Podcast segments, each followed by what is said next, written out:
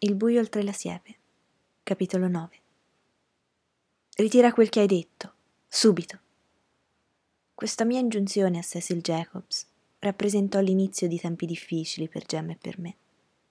Avevo i pugni stretti ed ero pronta a saltargli addosso. Atticus aveva minacciato di punirmi se mi avesse pizzicata ancora a fare a botte. Ormai ero troppo grande per queste ragazzate e prima imparavo a controllarmi, meglio sarebbe stato per tutti. Io però l'avevo dimenticato. Cecil Jacobs me lo fece dimenticare.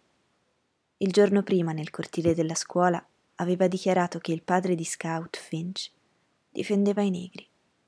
Io avevo negato, poi lo dissi a Jem. Che cosa voleva dire? chiesi. Niente, rispose Jem. Chiedilo ad Atticus, te lo dirà lui. Tu difendi i negri, Atticus? chiesi la sera stessa.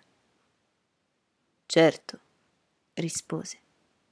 Ma non dire negri, scout è villano. A scuola dicono tutti così. D'ora in poi lo diranno tutti meno una. Allora se non vuoi che impari a parlare così perché mi mandi a scuola? Mio padre mi guardò bonario con un'occhiata divertita. Nonostante il primo accordo, la mia campagna antiscuola era continuata, in un modo o nell'altro, sin dalle mie prime razioni scolastiche. L'inizio di settembre aveva portato con sé stordimenti, giramenti di testa e vaghi disturbi gastrici. Mi ero spinta fino al punto di pagare un ventino per il privilegio di strofinare la mia testa contro quella del figlio della cuoca di Miss Rachel, che era afflitto da una tremenda tigna. Ma non mi si era attaccata. Ora però non era la scuola che mi preoccupava. Tutti gli avvocati difendono i, ne... i neri, Atticus. Certo, Scout. Allora perché Cecil ha detto che tu difendi i neri come se ti accusassi di fare il contrabbando di liquori? Atticus sospirò. Ho assunto la difesa di un nero, tutto qui. Si chiama Tom Robinson e vive nel piccolo quartiere delle parti della discarica. Appartiene alla chiesa di Calpurnia e Cal conosce bene la sua famiglia. Dice che è gente per bene. Vedi, Scout, forse non sei abbastanza grande per capire certe cose. Ma in città si è parlato molto di questa faccenda e del fatto che non dovrei prendermi la briga di difendere quell'uomo. È un caso molto particolare, il processo non si farà prima della sessione estiva. John Taylor è stato tanto gentile da accordarci un rinvio. Se non dovresti difenderlo, perché lo fai? Per vari motivi, disse Atticus. Il principale è che se non lo facessi non potrei più andare in giro a testa alta. Non potrei rappresentare la contea nell'assemblea legislativa dello Stato. E non potrei nemmeno dire a te o a Jem, fa questo e non fare quello. Vuoi dire che se non difendi quell'uomo, Jem e io potremmo non darti più retta? Più o meno. Perché? Perché non potrei più pretenderlo da voi. Vedi, Scout, a un avvocato succede almeno una volta nella sua carriera, proprio per la natura del suo lavoro, che un caso abbia una ripercussione diretta sulla sua vita. Evidentemente è venuta la mia volta. Può darsi che a scuola tu senta dire cose orribili di questa faccenda, ma se vuoi aiutarmi, devi fare una cosa sola. Tenere la testa alta e le mani a posto. Non badare a quello che ti dicono non diventare il loro bersaglio. Cerca di batterti con il cervello e non con i pugni una volta tanto. È una buona testa la tua, anche se è dura a imparare. Atticus, vinceremo la causa. No, tesoro. Ma allora perché? Non è una buona ragione non cercare di vincere per il semplice fatto che si è battuto in partenza, disse Atticus. Sembri il cugino Ike, dissi. Il cugino Ike era l'unico superstite dell'esercito confederato della contea di Maycomb. Aveva una barba alla generale Hood, della quale andava esageratamente fiero. Almeno una volta all'anno Atticus, Gem e io andavamo a fargli visita, e allora mi toccava baciarlo. Era orribile. Gem e io ascoltavamo rispettosamente Atticus e il cugino Ike e le loro rievocazioni della guerra di secessione. Credimi, Atticus, diceva il cugino Ike. Siamo stati sconfitti per via dell'accordo del Missouri. Ma se dovessi tornare indietro, rifarei tutto tale e quale. E questa volta ti assicuro che saremmo noi a dargliele. Pensa che nel 1864, quando Stonewall Jackson arrivò da queste parti, cioè scusatemi ragazzi, Old Blue Light, era già in paradiso allora. Dio concede pace all'anima sua. Vieni qui, Scout, disse Atticus. Mi arrampicai sulle sue ginocchia, gli appoggiai la testa sul petto e lui mi tenne fra le sue braccia, cullandomi dolcemente. Questa volta è diverso, disse. Questa volta non combattiamo contro gli Yankee, ma contro amici. Ricordati quel che ti dico. Per quanto i rapporti possano farsi sgradevoli, sono sempre i nostri amici. E questa è sempre la nostra casa. Con quelle parole in mente, la mattina dopo affrontai Cecil Jacobs nel cortile della scuola. Ti rimangi quanto hai detto, ragazzo. Mi ci devi costringere, strillò lui. I miei dicono che quel che fa tuo papà è una vergogna e che quel nero dovrebbe penzolare dal serbatoio dell'acqua già da un pezzo. Stavo per lanciarmi su di lui. Poi mi ricordai di ciò che aveva detto Atticus. Abbassai i pugni e mi allontanai. Scout è una vigliacca, mi gridò dietro. Era la prima volta che rinunciavo a combattere. Ma se avessi fatto a botte con Cecil, avrei tradito Atticus. Così di rado ci chiedeva di fare qualcosa per lui, che per amor suo potevo anche sentirmi dare della vigliacca. Mi ritenni molto nobilitata dal mio comportamento e nobile continuai a considerarmi per tre settimane.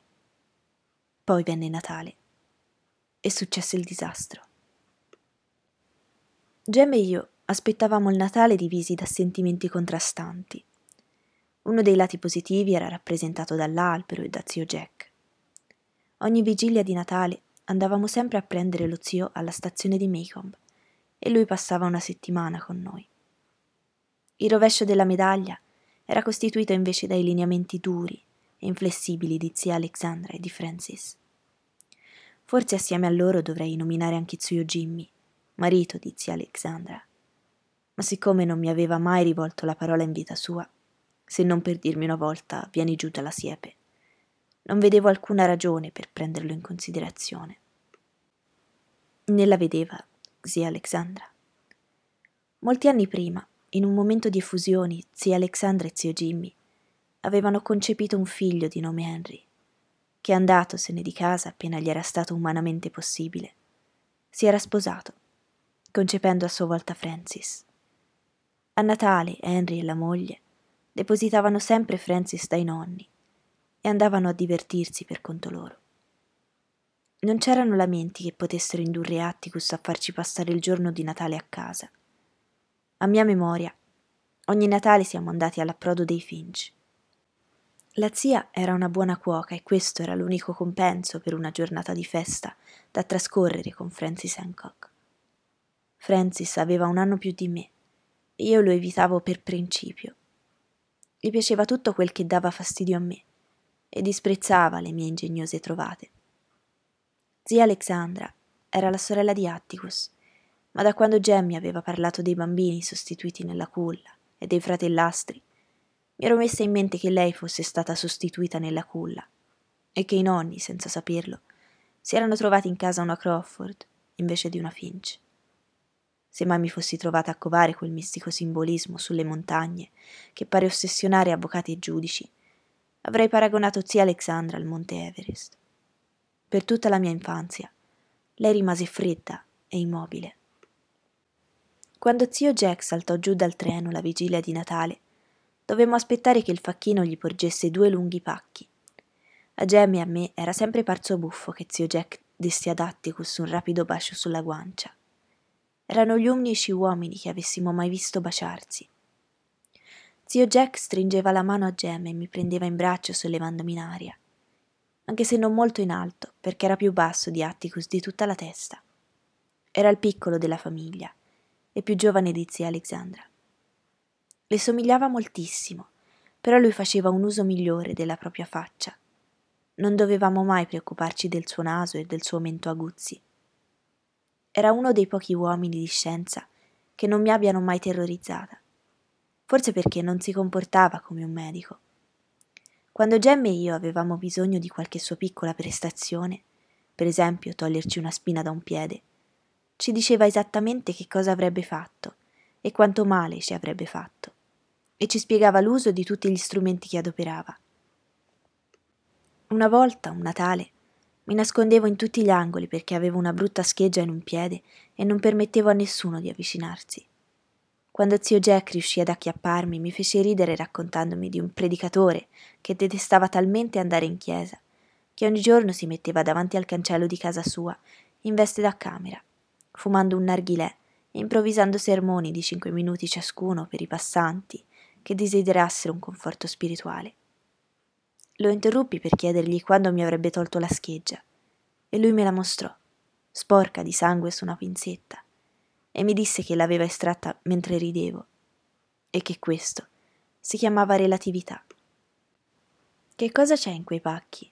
gli chiesi, indicando i lunghi involucri sottili che gli aveva dato il facchino. Non sono affari tuoi, rispose. Jem disse: Come sta Rosa Elmer? Era la gatta di zio Jack, un bellissimo felino giallo. Lo zio diceva che era l'unica femmina che potesse sopportare in casa. Mise la mano nella tasca del cappotto e ne trasse alcune fotografie. Le ammirammo molto. È diventata grassa, dissi.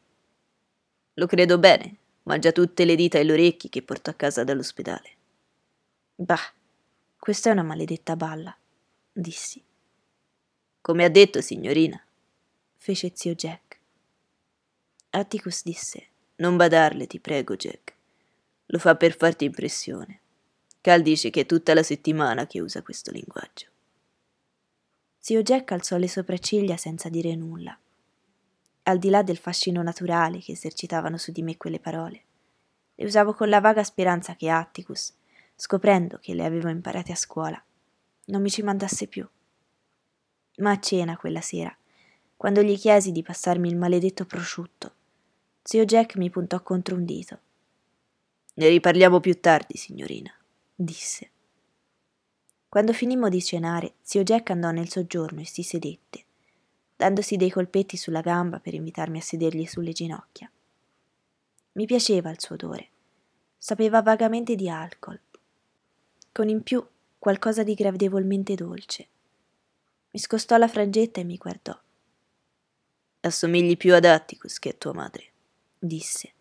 E sei troppo grande ormai per portare i calzoni. Secondo me vanno benissimo, dissi. Ti piacciono le parole come maledetto, inferno, vero? Dissi di sì. A me no, invece, dichiarò zio Jack. A meno che non siano giustificate da una grave provocazione. Starò qui una settimana e non voglio più sentire una sola di quelle parole, finché sono qui. Ti caccerai nei pasticci se continui a pronunciare parole simili. Tu vuoi diventare una signorina, vero? Dissi che non ci tenevo molto. Ma sì che ci tieni, andiamo a fare l'albero. Decorammo l'albero fino all'ora di andare a letto, e quella notte sognai dei due lunghi pacchi per Gem e me. Il mattino dopo ci tuffammo loro sopra. Erano da parte di Atticus che aveva scritto a zio Jack di comprarci ciò che gli avevamo chiesto. Non sparate in casa, disse Atticus vedendo Gem che mirava un quadro sulla parete. Dovrai insegnare loro a sparare, suggerì zio Jack. Te ne occuperai tu, ribatté Atticus. Io mi sono soltanto arreso all'inevitabile. Ci volle il tono di voce da tribunale di Atticus per tirarci via dall'albero. Ci vietò di portare le carabine all'approdo. Io già pensavo di sparare a Francis. E disse che al primo passo falso ce le avrebbe tolte per sempre. L'approdo dei Finch consisteva in 376 scalini, giù per una roccia a picco che terminavano in un molo. Più sotto, oltre il promontorio, c'erano ancora i resti di una vecchia banchina per il cotone, dove un tempo i negri dei Finch caricavano balle e derrate e scaricavano blocchi di ghiaccio, farina e zucchero, attrezzi agricoli e abiti femminili. Dal fiume partiva una strada a due carreggiate che si perdeva tra alberi fitti. Al termine di questa strada, c'era una casa bianca a due piani, con verande che giravano tutto attorno al pian terreno e al primo piano. Il nostro antenato, Simon Finch, l'aveva costruita da vecchio per accontentare la moglie bisbetica, ma le verande erano l'unico particolare che la casa avesse in comune con le altre di quell'epoca. L'interno, poi, dava un'idea del candore di Simon e dell'assoluta fiducia che riponeva nella sua prole. Al piano superiore vi erano infatti sei stanze da letto, quattro per le otto figlie femmine, una per Benvenuto Finch, l'unico maschio, e una per i parenti in visita. E fin qui nulla di strano, ma bisogna aggiungere che alla camera da letto delle figlie si accedeva da una scala e a quella di Benvenuto e degli ospiti da un'altra. La scala delle ragazze partiva dalla camera da letto dei genitori a pian terreno. Così Simon era sempre informato del traffico notturno delle figlie. La cucina era separata dal resto della casa, con la quale comunicava per mezzo di una passerella in legno.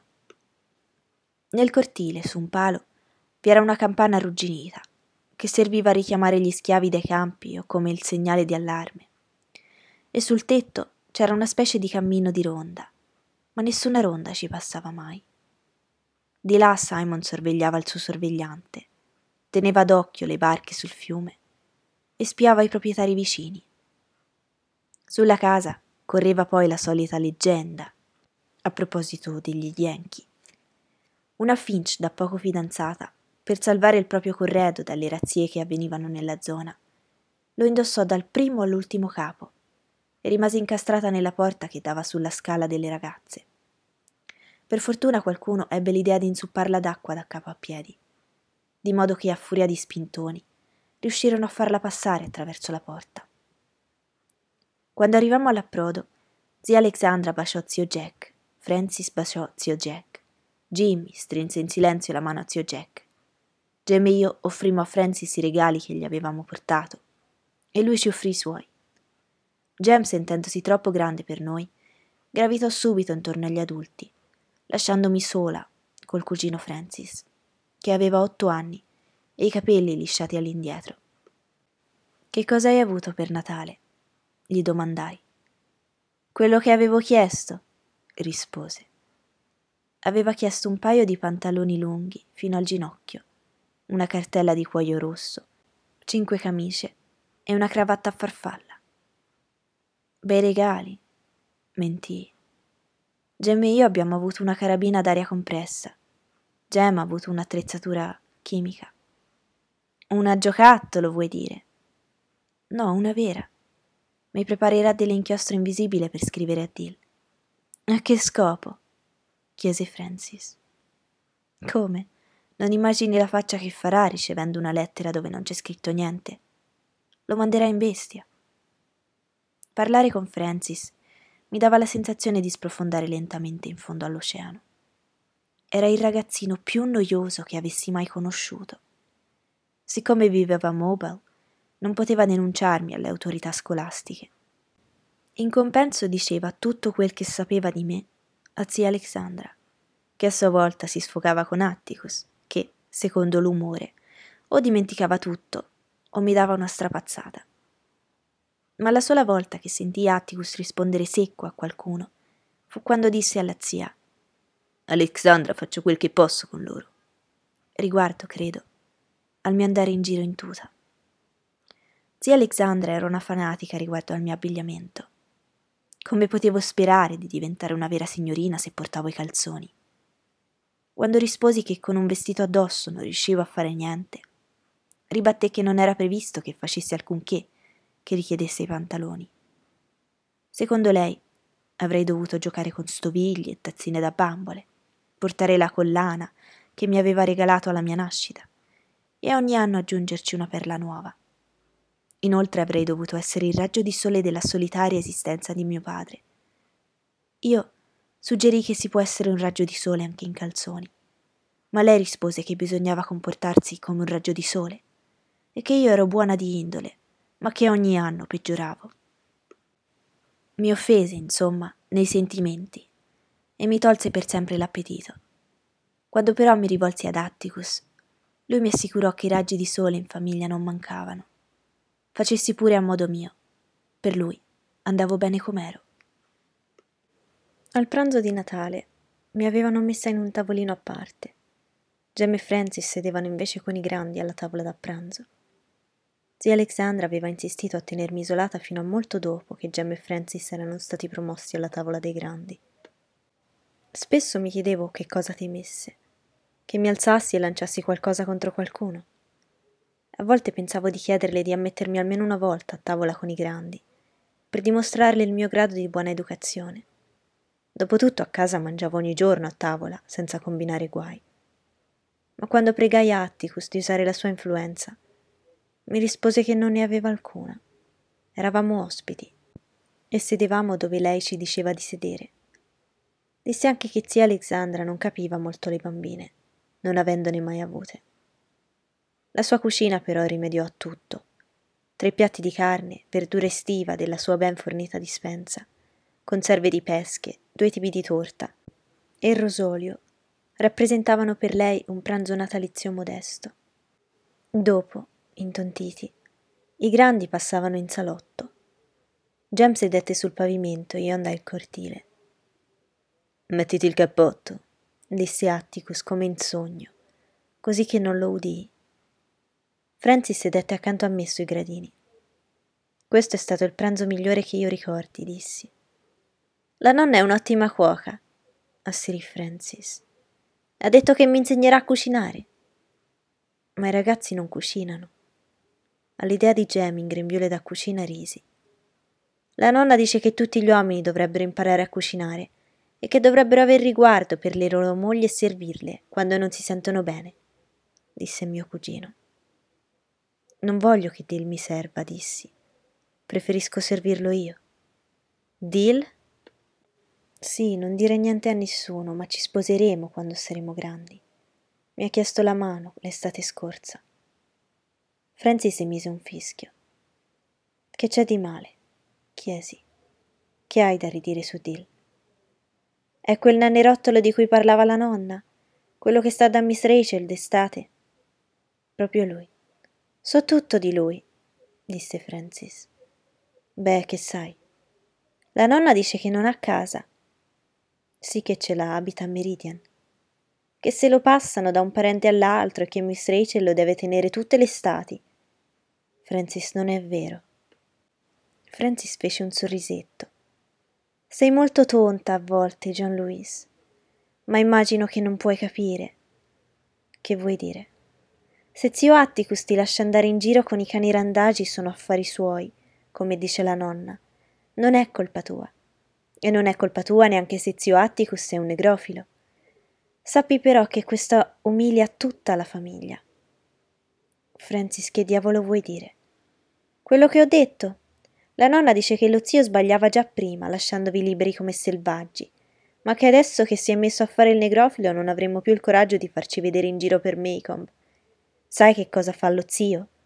Rovina la famiglia, ecco si alzò e scappò verso la passerella che conduceva alla vecchia cucina. Al sicuro, da lontano, gridò È un negrofilo, ecco cos'è. Non è vero, ruggii. Non so di che parli, ma farei bene a smetterla immediatamente. Balzai giù dagli scalini e mi precipitai sulla passerella. Fu facile acchiapparlo. Ritira subito quello che hai detto. Con uno strattone si liberò precipitandosi nella vecchia cucina. Negrofilo! strillò. Quando si sta in agguato attendendo la preda, il sistema migliore è quello di non avere fretta e di non parlare. La preda si incuriosisce e salta fuori. Infatti poco dopo Francis apparve sulla porta della cucina. Sei ancora arrabbiata, Jean-Louis? chiese per tastare il terreno. Figurati, dissi. Venne fuori sulla passerella. Ritiri quel che hai detto, Francis. Ma ero stata troppo precipitosa.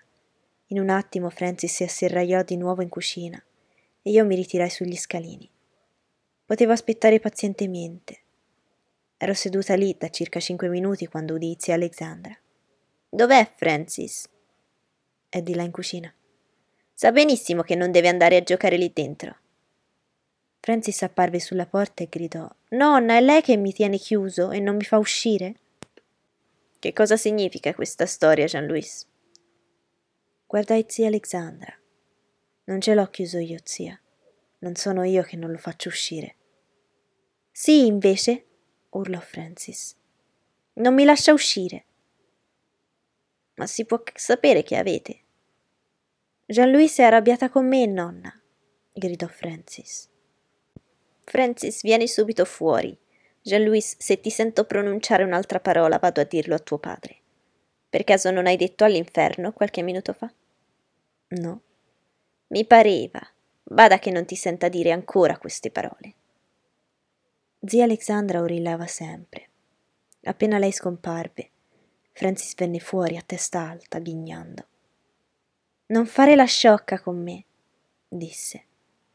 Saltò in cortile e si tenne a prudente distanza, prendendo a calci le zolle erbose, girandosi ogni tanto a guardarmi con una smorfia. Gemma apparve sulla veranda, ci diede un'occhiata e se ne andò. Francis si arrampicò sulla mimosa, ridiscese, si mise le mani in tasca e passeggiò su e giù per il cortile. Ah, fece. Gli chiesi chi credesse di essere, lo zio Jack.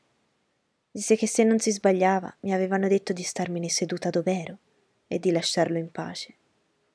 Non ti sto dando fastidio, dissi. Francis mi guardò attentamente. Concluse che ormai ero stata domata e si mise a canticchiare sottovoce, negrofilo. Questa volta gli diedi un pugno sulla bocca, così forte che mi feci male alle nocche. Con la sinistra, ormai inutilizzabile, mi buttai avanti con la destra, ma un attimo dopo zio Jack mi inchiodava le braccia ai fianchi, dicendo Ferma. Zia Alexandra venne in soccorso di Francis, asciugandogli le lacrime con il fazzoletto, carezzandogli i capelli, dandogli buffetti sulle guance. Alle urla di Francis, Atticus, Jem e zio Jimmy accorsero sulla veranda. Chi è che è cominciato? chiese zio Jack. Francis e io ci indicammo a vicenda. Nonna, piagnucolò lui. Mi ha dato della sgualdrina e mi è saltata addosso. È vero, Scout? chiese zio Jack. Può darsi. Quando zio Jack si abbassò a guardarmi, aveva la stessa faccia di zia Alexandra. Ti avevo detto che andavi in cerca di guai dicendo parole come queste. Te l'avevo detto, no? Sì, ma. Ecco, adesso li hai trovati i guai. Sta ferma lì. Stavo riflettendo se fosse il caso di restare o scappare. Rimasi indecisa un momento di troppo. Mi volsi per scappare, ma zio Jack fu più lesto di me. Mi trovai improvvisamente nell'erba, faccia a faccia con una formichina che arrancava con una crosticina di pane. Non ti rivolgerò mai più la parola, ti odio e ti disprezzo, e mi auguro che tu muoia domani. Parole che non fecero che incoraggiare zio Jack nel suo atteggiamento. Corsi da Atticus in cerca di conforto, ma lui disse che l'avevo voluta io e che era ora di tornarcene a casa. Mi ricantucciai nel sedile posteriore dell'auto senza salutare nessuno e una volta a casa corsi in camera mia sbattendo la porta. Jem cercò di dirmi qualcosa di carino, ma non gliene diede il tempo. Esaminai i danni e vidi che avevo solo sette o otto segni rossi. Quindi mi misi a riflettere sulla relatività quando bussarono alla porta. Era zio Jack. Va via, Zio Jack disse che se parlavo così me le avrebbe date di nuovo. Allora stetti zitta. Quando entrò nella stanza mi ritirai in un angolo voltandogli la schiena. Scout, disse. Mi odi ancora? Sbrigati, per favore. Non credevo che ce l'avessi con me, disse. Mi deludi, l'hai voluta tu e lo sai. Non è vero. Tesoro, non puoi chiamare la gente. Non sei giusto dissi. Non sei giusto. Zio Jack alzò le sopracciglia. Non sono giusto? E perché? Sei molto caro, zio Jack, e credo di volerti bene anche dopo quello che mi hai fatto. Ma di bambini non te ne intendi. Zio Jack si mise le mani sui fianchi e mi guardò. E perché non mi intenderei di bambini, signorina Jean-Louise? Una condotta come la tua non c'era bisogno di capirla. Eri selvaggia, turbolenta e offensiva. Posso dire una parola? Non voglio offenderti, ma solo spiegarti una cosa. Zio Jack sedette sul letto, aggrottando le sopracciglia, e mi sbirciò. Va avanti, disse. Feci un respiro profondo. Prima di tutto non ti sei fermato un attimo per darmi il tempo di farti sentire la mia campana. Ti sei avventato su di me. Quando Gemma e io litighiamo, Atticus non ascolta soltanto Gemma, ma anche me. In secondo luogo mi avevi detto di non dire quelle parole, se non quando c'era una grave provocazione. E Francis mi ha provocato talmente che meritava di essere picchiato come un baccalà. Zio Jack si grattò la testa. Sentiamo allora la tua campana, Scout. Francis ha parlato male di Atticus e non potevo fargliela passare liscia. Che ha detto di Atticus? Che è un negrofilo. Non ho capito bene cosa volesse dire, ma l'ha detto in un modo. Ti dirò subito una cosa, zio Jack, che Dio mi... voglio dire, giuro davanti a Dio che non potevo permettergli di parlare male di Atticus. Dunque ha detto questo di Atticus? Sì, ha detto questo e un sacco di altre cose. Ha detto che Atticus sarà la rovina della famiglia e che a Gemma e a me ci ha fatto diventare dei selvaggi. Dalla faccia che fece zio Jack, temetti di essermi di nuovo cacciata nei guai. Ma quando disse Bene, riparleremo, capì che nei guai ci si era castrato Francis. Quasi quasi ci vado stasera stessa. Per favore, zio, lascia perdere. Ti prego. Non ho alcuna intenzione di lasciare perdere, disse. Alexandra deve saperlo, dire simili. Lascia che metta le mani su quel ragazzo. Zio Jack, promettimi una cosa, ti prego. Promettimi che non dirai niente ad Atticus. Mi... mi ha chiesto una volta di non arrabbiarmi se sentivo dire qualcosa contro di lui e preferisco che creda che litigavamo per altro, non per questo. Ti prego, promettimi. Ma non voglio che Francis la passi liscia, dopo una cosa del genere. Ma non l'ha passata liscia. Vuoi fasciarmi la mano? Sanguina ancora. Certo che te la fascerò, piccina. Non c'è mano al mondo che fascerei più volentieri. Vieni qua. Zio Jack si inchinò con aria cavalleresca e mi condusse in bagno. Mentre mi lavava e mi fasciava le nocche, mi raccontò la storia di un vecchio signore buffo e miope che aveva un gatto chiamato Oggi e che quando andava in città contava tutte le fessure del marciapiede. Ecco qua, disse. Avrai una cicatrice poco femminile sul dito dove si porta la fede. Grazie. Zio Jack? Sì. Che cos'è una sgualdrina? Zio Jack si tuffò in un'altra lunga storia su un vecchio primo ministro che in Parlamento soffiava piume per aria, cercando di non farle cadere a terra, mentre i suoi colleghi se ne dicevano di cotte e di crude. Immagino che così credesse di rispondere alla mia domanda, ma quel discorso non significava proprio niente per me. Più tardi, quando avrei già dovuto essere a letto, scesi a bere un sorso d'acqua e attraversando l'atrio udii Atticus e zio Jack che parlavano nella stanza di soggiorno. Non mi sposerò mai, Atticus. Perché? Perché potrei avere dei bambini. Atticus disse: Hai molto da imparare, Jack. Lo so. Tua figlia mi ha dato la prima lezione oggi pomeriggio. Mi ha detto che non capivo i bambini e mi ha spiegato perché. Aveva perfettamente ragione, Atticus. Mi ha spiegato come avrei dovuto trattarla, sapessi quanto mi dispiace di esserle piombato addosso in quel modo. Atticus sorrise. Se l'è meritato non avere tanto rimorso. Aspettai sulle spine che zio Jack spiegasse la mia versione, ma non lo fece. Mormorò soltanto un frasario crudo che non lascia proprio nulla all'immaginazione, però ignora il significato di metà delle parole che dice. Mi ha chiesto che cos'è una sgualdrina. Glielo hai detto? No, le ho parlato di Lord Melbourne. Jack, per l'amor del cielo, quando un bambino ti chiede qualcosa rispondigli a tono. Non seguire vie traverse. I bambini sono bambini, ma si accorgono prima degli adulti se si dà una risposta evasiva. E l'ambiguità confonde loro le idee, ancora di più. No, il tuo sistema era giusto oggi pomeriggio, ma il motivo era sbagliato. Le parolacce rappresentano una fase che tutti i bambini attraversano, una fase che finisce da sé non appena si accorgono che anche dicendole non si rendono interessanti. Ma l'impulsività è un'altra cosa. Scout deve imparare a non perdere la testa e deve impararlo presto con quel che l'aspetta nei prossimi mesi. Si sta facendo però piano piano. Jem diventa grande e lei adesso segue molto il suo esempio. Ha bisogno soltanto di essere aiutata, di quando in quando. Tu poi, Atticus, non l'hai mai toccata nemmeno con un dito. Lo ammetto, fino ad oggi sono riuscito ad andare avanti usando soltanto le minacce. Jack, la bambina mi dà retta nei limiti delle sue possibilità. Potrebbe fare di più, ma se non altro ci prova. Questa non è una risposta, osservò zio Jack. No, la risposta è questa che lei sa che io so che almeno tenta. La differenza è tutta qui. Quello che mi dà fastidio è che Scout e Gem ben presto dovranno mandare giù cose molto poco simpatiche. Gem non mi preoccupa perché so che non perderà la testa, ma Scout, quando è in ballo il suo orgoglio, non ci pensa due volte. Salta addosso a chiunque.